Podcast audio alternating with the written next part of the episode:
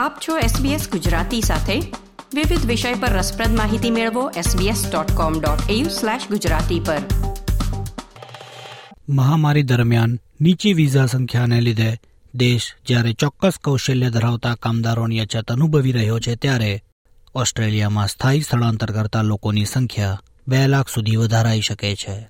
આવતા મહિને યોજાનારી જોબ્સ એન્ડ સ્કિલ સમિટ પહેલા આ બદલાવ થઈ શકે એવી શક્યતા સરકારે દર્શાવી છે. વધુ વિગતો અહેવાલમાં.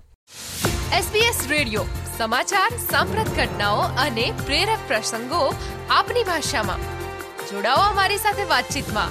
sbs.com.au/gujarati આંતરરાષ્ટ્રીય સીમાઓ બંધ થવાને લીધે કારમી અસર અનુભવતા વિવિધ ક્ષેત્રોમાં એજ કેર ક્ષેત્ર પણ એક છે.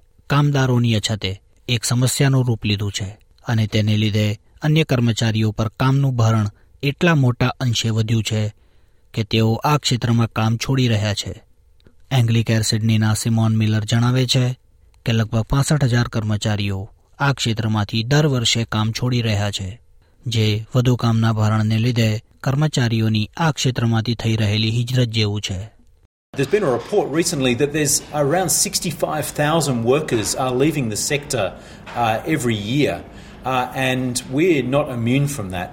So we're seeing people leave the sector. It's been a tough time, uh, and we need to fill the gaps.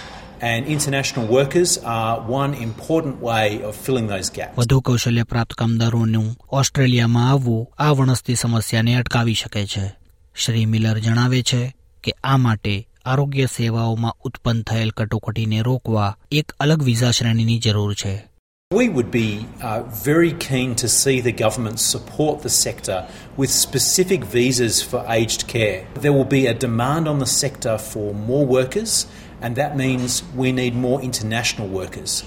We need a specific visa introduced in order to help fill that gap. સરકાર સ્થળાંતર કરતા લોકોની સંખ્યા મર્યાદામાં વધારો કરવા અને બે લાખ સુધી વધારવા અંગે ચર્ચા કરી રહી હોવાનું જણાય છે રોજગાર મંત્રી બ્રેન્ડન ઓકોનોર કામદારોની અછતને ઉકેલવાની પ્રતિબદ્ધતા દર્શાવતા જણાવે છે કે તેઓ શક્ય તેટલા દરેક પગલાં લઈ બજારમાં જરૂરી કૌશલ્યો ધરાવતા લોકો પૂરા પાડશે We're open to making sure we supply labour and skills in this country.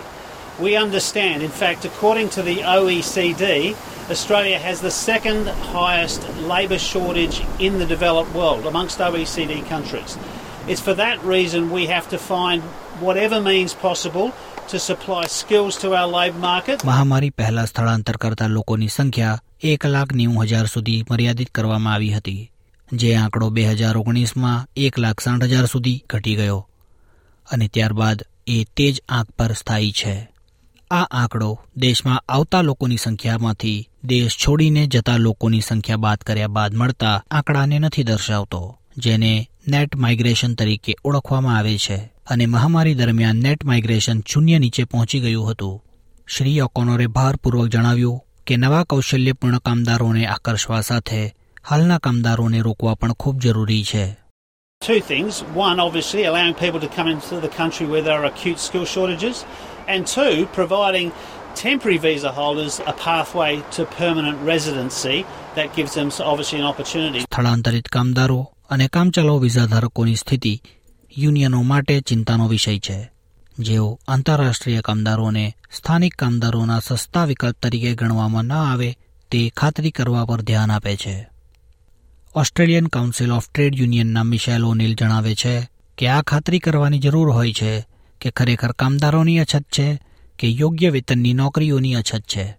The first thing we have to check is whether there's really a skills shortage or whether it's a shortage of jobs with fair wages and conditions. Too often employers claim a shortage, but really, uh, as we know, we've seen way too many temporary workers exploited and not given the wages and conditions that should be paid in Australia. સરકાર તેને અર્થતંત્રને વેગ આપવા માટે કરાયેલા લાંબા ગાળાના રોકાણ તરીકે જુએ છે ભલે તેની બજેટ પર ટૂંકા ગાળાની અસર હોય આવતા મહિને સરકાર જોબ્સ એન્ડ સ્કિલ સમિટનું આયોજન કરશે જ્યાં સ્થળાંતર કરતા લોકોની સંખ્યા મર્યાદા ઉપર અન્ય મુદ્દાઓ સાથે ચર્ચા કરવામાં આવશે. સેનેટર બાર્બરા પોકોક જે ગ્રીન્સ પક્ષના છે તેમણે જણાવ્યું કે તેમનો પક્ષ આ સમિટમાં સક્રિય રીતે હાજર રહેશે. Adam Bant and I are delighted to be invited to the Jobs and Skills Summit, where we plan to put our ideas to the community about how to improve the lives of Australian workers. વિપક્ષના નેતા Peter Dutton એકમાત્ર એવા પક્ષના નેતા છે, જેમણે આ સમિટમાં હાજરીને નકારી દીધી છે. તેમણે જણાવ્યું કે તેઓ આ પરિષદને નિરર્થક ગણે છે. નેશનલ્સના નેતા ડેવિડ લિટલ પ્રાઉડે શ્રી ડટનના નિવેદન પર પ્રતિક્રિયા આપતા જણાવ્યું હતું કે તેઓ તેમના દ્રષ્ટિકોણને સમર્થન આપે છે, પરંતુ તેઓ આ સમિટમાં હાજરી તો આપશે. We're two different parties. We're in coalition. Um, and I respect uh, the, the view of Peter Dutton. I think he's right. I think it's, it is a stunt. It is hollow. But I'm going to be inside there swinging for regional Australia. Jobs and skill summit પહેલી અને બીજી સપ્ટેમ્બરે parliament house Canberra ખાતે યોજાશે julienne યુલેટ દ્વારા SBS news માટે પ્રસ્તુત આ અહેવાલ તમે સાંભળ્યો એસબીએસ ગુજરાતી પર સુષાણ દેસાઈ પાસેથી આ પ્રકારની વધુ માહિતી મેળવવા માંગો છો, અમને સાંભળી શકશો Apple podcast Google podcast Spotify કે જ્યાં પણ તમે તમારા પોડકાસ્ટ મેળવતા હોવ.